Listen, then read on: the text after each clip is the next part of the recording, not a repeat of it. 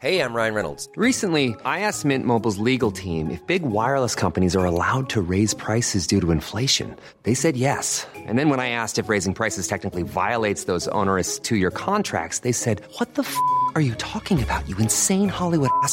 So to recap, we're cutting the price of Mint Unlimited from $30 a month to just $15 a month. Give it a try at mintmobile.com slash switch. $45 upfront for three months plus taxes and fees. Promo rate for new customers for limited time. Unlimited more than 40 gigabytes per month. Slows. Full terms at mintmobile.com. Letras Libres presenta Cine Aparte con Fernanda Solórzano. Bienvenidos a Cine Aparte y gracias por darle play a esta nueva entrega. Tomando solo como pretexto eh, el hecho de que hace poco recibió cuatro premios en el Festival de Cine Latino de Toulouse y que desde hace un par de semanas puede verse en Amazon Prime. Hoy hablo de una película que hace mucho quería comentar, es la película Tengo Miedo Torero del director chileno Rodrigo Sepúlveda, basada en la novela del mismo nombre del escritor, artista y activista gay Pedro Lemebel, quien dedicó casi toda su obra a denunciar y a desafiar la discriminación hacia miembros de la comunidad LGBT por parte tanto de la derecha como de la izquierda que se oponía a la dictadura de Augusto Pinochet. Tengo miedo, Torero fue su única novela entre, entre varios libros de crónica y fue un éxito enorme tanto en Chile como en otros países. La publicó en el año 2001, es decir, 10 años, 11 años después de haber sido derrocada la dictadura, pero la historia que narra la novela se sitúa en 1986, cuando una organización guerrillera planeó en la vida real una estrategia para asesinar a Augusto Pinochet.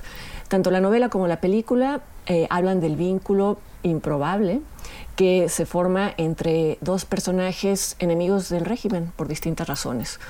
Un miembro de esta organización guerrillera y una travesti ya entrada en años, que le presta su casa para esconder armas y para eh, eh, que, sea, que funcione como un lugar de reunión clandestina de, este grupo de guerrilleros. Como sucede en el caso de toda novela emblemática, como lo es Tengo miedo torero, la idea de una adaptación al cine pues, siempre supone un montón de obstáculos y presenta un margen de riesgo muy alto. El propio Lemebel alentó la idea de una adaptación y la trabajó, trabajó esta idea con el director Rodrigo Sepúlveda. No conozco los detalles, pero se dice que hubo muchos desacuerdos que retardaron la producción de la película y luego en 2015 vino la muerte de Lemebel. Y sin embargo un deseo del escritor que sí se respetó y que terminó siendo uno de los elementos más fuertes de la película y fue su deseo de que el personaje, el personaje travesti conocido como la loca del frente, fuera interpretado por el actor chileno Alfredo Castro. Disculpen si esto que voy a decir ya lo he dicho varias veces antes, es que Castro me parece uno de los mejores actores latinoamericanos vivos, el mejor en mi opinión. Es un actor que al parecer puede interpretar cualquier personaje. Él se dio a conocer en la película Tony Manero del director chileno Pablo Larraín. Después fue el protagonista de Postmortem y El Club de eh, este mismo director y por supuesto ha aparecido en muchas otras películas de otros directores. Y ahora buena parte de los premios que ha recibido Tengo Miedo Torero han sido premios a, a Alfredo Castro, a su trabajo en esta película. Y es doblemente significativo que sea él quien interprete a la loca del frente, porque este personaje remite al propio Pedro Lemebel, este escritor y artista llevó a cabo varias presentaciones públicas vestido de mujer de forma muy teatral y lo hizo incluso durante la dictadura como un acto de desafío. Años más tarde incluso asistió a la presentación de la novela Tengo miedo torero, enfundado en un vestido rojo y con un tocado de plumas. Y esta sensibilidad de, del escritor y su puesta en escena de la feminidad deliberadamente exagerada son atributos que están también presentes en La Loca del Frente. Incluso se parecen un poco físicamente Lemebel y Alfredo Castro.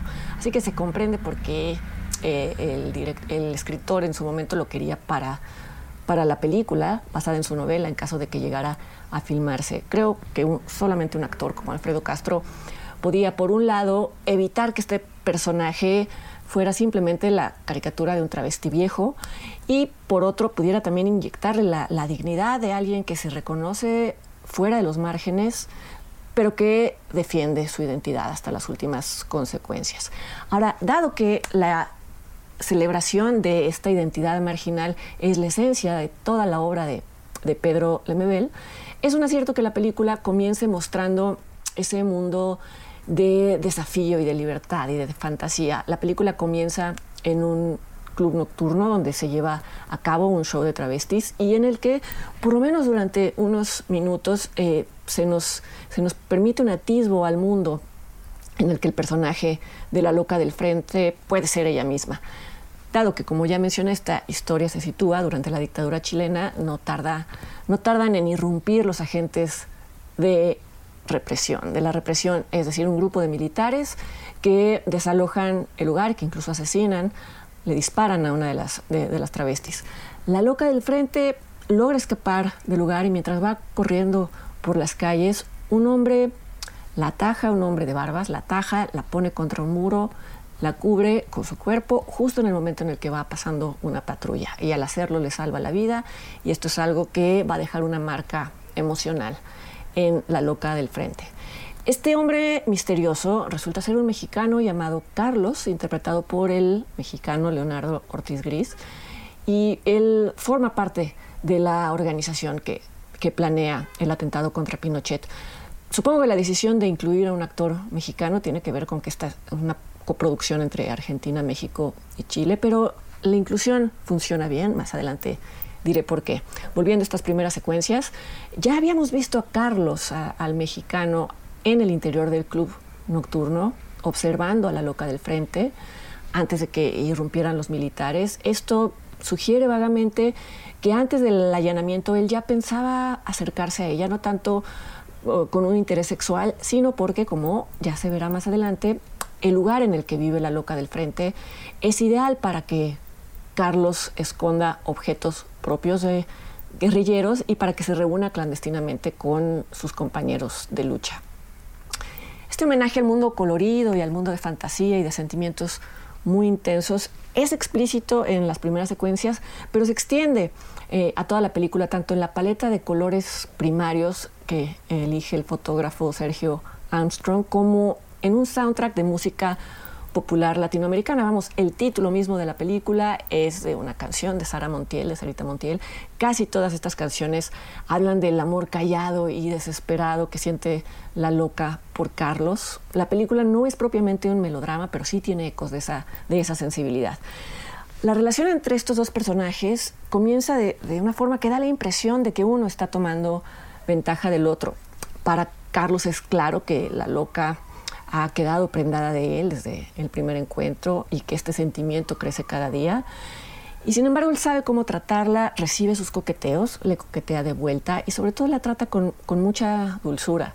Y esta dulzura es algo que Leonardo Ortiz Gris le imprime al personaje, al personaje de Carlos, y supongo, tengo la sensación de que es un atributo que vio en él el, el director Rodrigo Sepúlveda. Decía que la participación de un personaje mexicano quizá obedecía a la coproducción, porque no viene de la novela original, y por lo tanto había que construir algo alrededor de esta nacionalidad, ni modo de pasarlo por alto. Es así que el guion hace referencias a los hombres del cine mexicano, ya que la loca está inmersa en fantasías que por supuesto incluyen a estrellas de cine. E, ella proyecta en Carlos su idea del galán mexicano, pero Ortiz Gris tiene una presencia muy distinta que no tiene nada que ver con los machos eh, mujeriegos y pistoleros del cine mexicano de la época de oro. Y este es un buen contrapunto. Estos personajes de cine quizá están presentes en las fantasías de la loca del frente, pero no habrían recibido bien sus avances. En cambio, la, dulzura de Ortiz Gris es un eslabón entre este arquetipo del macho mexicano y alguien que, como Carlos, aprecia la humanidad de la loca del frente y que eventualmente desarrolla sentimientos por él, sentimientos abiertos a interpretación. La película muestra cómo estos personajes desarrollan una intimidad, sobre todo una intimidad emocional. No adelanto más, salvo que llegado el momento la, la loca tendrá que tomar una decisión muy dura. Y este desenlace es el que recuerda al espectador que en el fondo esta es la historia de un personaje alienado tanto por la derecha de Pinochet como por la izquierda guevarista a la que pertenece Carlos. El propio Lemebel eh, militó en la izquierda, pero terminó alejándose de ella porque este grupo rechazaba la homosexualidad. Tengo Miedo Torero es una muy buena adaptación de una novela atesorada y vale la pena por muchas razones, pero sobre todo por la química que se establece entre ambos actores, entre el mexicano Leonardo Ortiz Gris, el chileno Alfredo Castro, para, para quien ya se, se me acabaron los adjetivos para halagarlo. Eh, esta película, como ya mencioné, está en Amazon Prime y yo voy a estar aquí la siguiente semana. Espero que me acompañen en la siguiente entrega de cine aparte. Hasta entonces.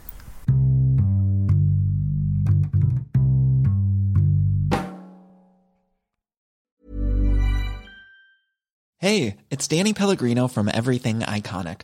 Ready to upgrade your style game without blowing your budget? Check out Quince. They've got all the good stuff shirts and polos, activewear, and fine leather goods, all at 50 to 80% less than other high end brands. And the best part?